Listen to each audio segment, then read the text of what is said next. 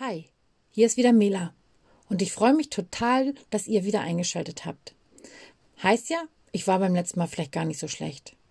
Gut, könnte natürlich auch bedeuten, ihr hofft, dass es besser wird, aber wie dem auch sei, ich freue mich.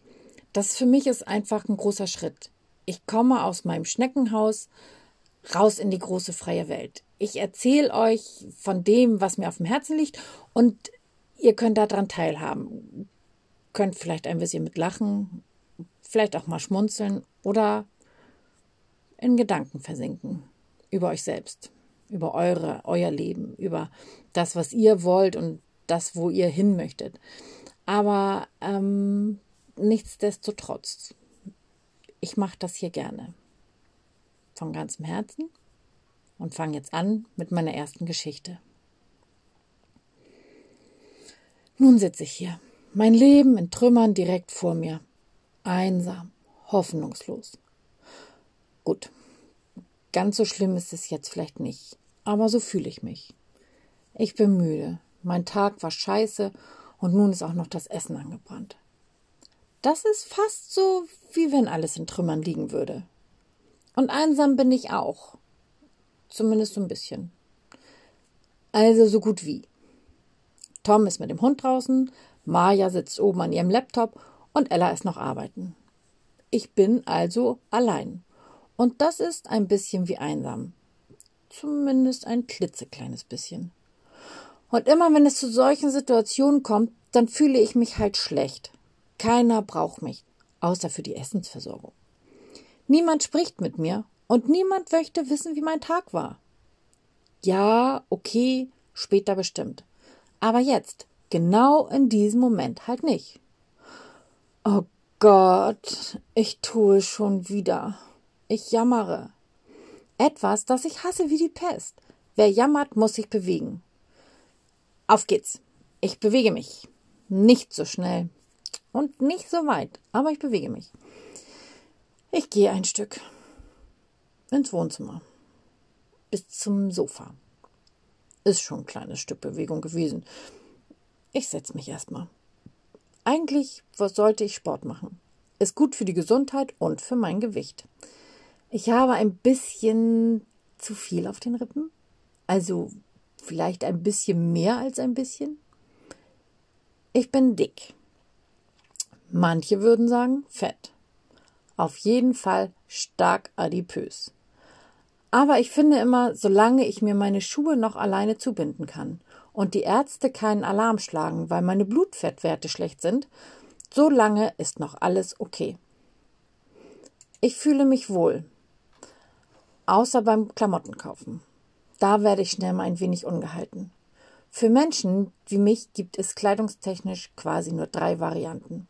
Altbacken und sackähnlich, völlig überteuert, weil ja viel mehr Stoff benötigt wird, oder lustig und bunt. Das Richtige zu finden, ist wie die Nadel im Heuhaufen zu suchen. Aber es gibt sie halt auch, diese Heunadeln. Und wenn man dann mal eine Quelle gefunden hat, dann muss man sie sich auch gut warm halten und hoffen, dass sie nie versiegt. Ich bin mangels Euphorie beim Shoppen zu Online-Shops übergegangen.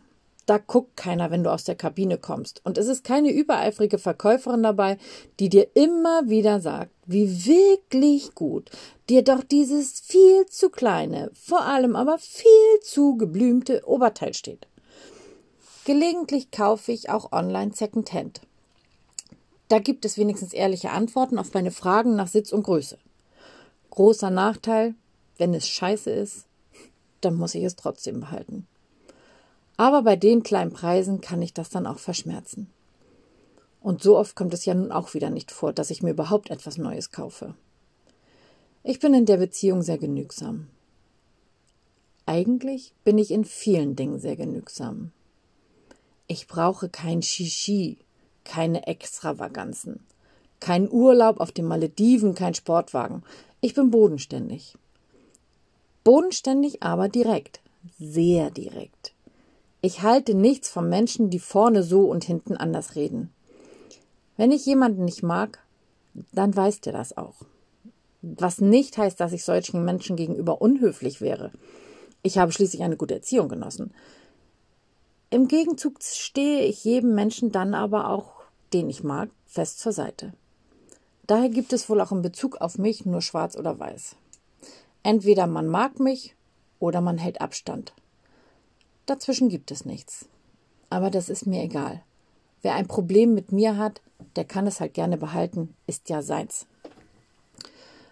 Außer bodenständig bin ich auch, aus Sicht mancher, echt spießig.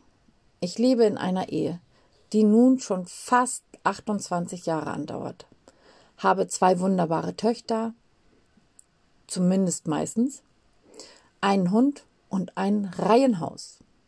Also das deutsche Spießbürgertum in Vollendung.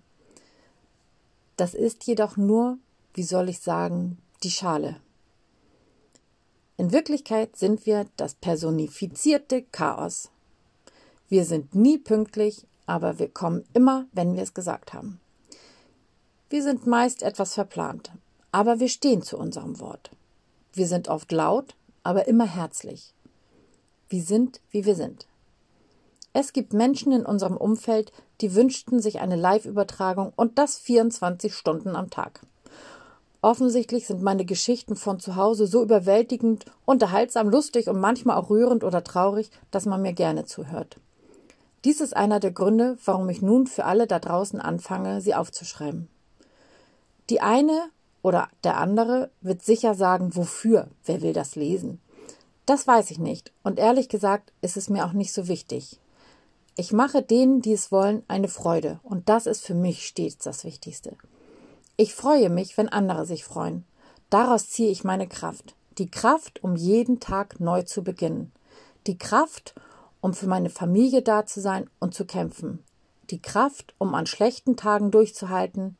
Die Kraft, die man als Mutter, Ehefrau, Tochter, Schwester, Freundin, Kollegin und weiß sonst noch was immer so braucht.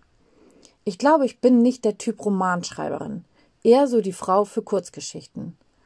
Daher sind die einzelnen Geschichten hier auch nicht chronologisch sortiert, nicht nach traurig oder lustig, nicht nach gut oder böse, sondern einfach so, wie sie mir einfallen oder gerade passiert sind.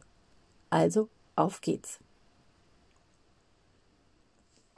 So, das war die erste meiner Geschichten wie ich tatsächlich auch im Text, das war mir vorher gar nicht so bewusst, dass es da noch so drinne steht, ich bin halt nicht der Typ Romanschreiber. Ich kann nicht eine Geschichte durchgehend schreiben, weil mir einfach zwischendurch so viel in den Kopf kommt, was ich dann plötzlich aufschreiben möchte oder muss, ähm, um es aus dem Kopf rauszubekommen. Und deswegen gibt es halt diese Kurzgeschichten.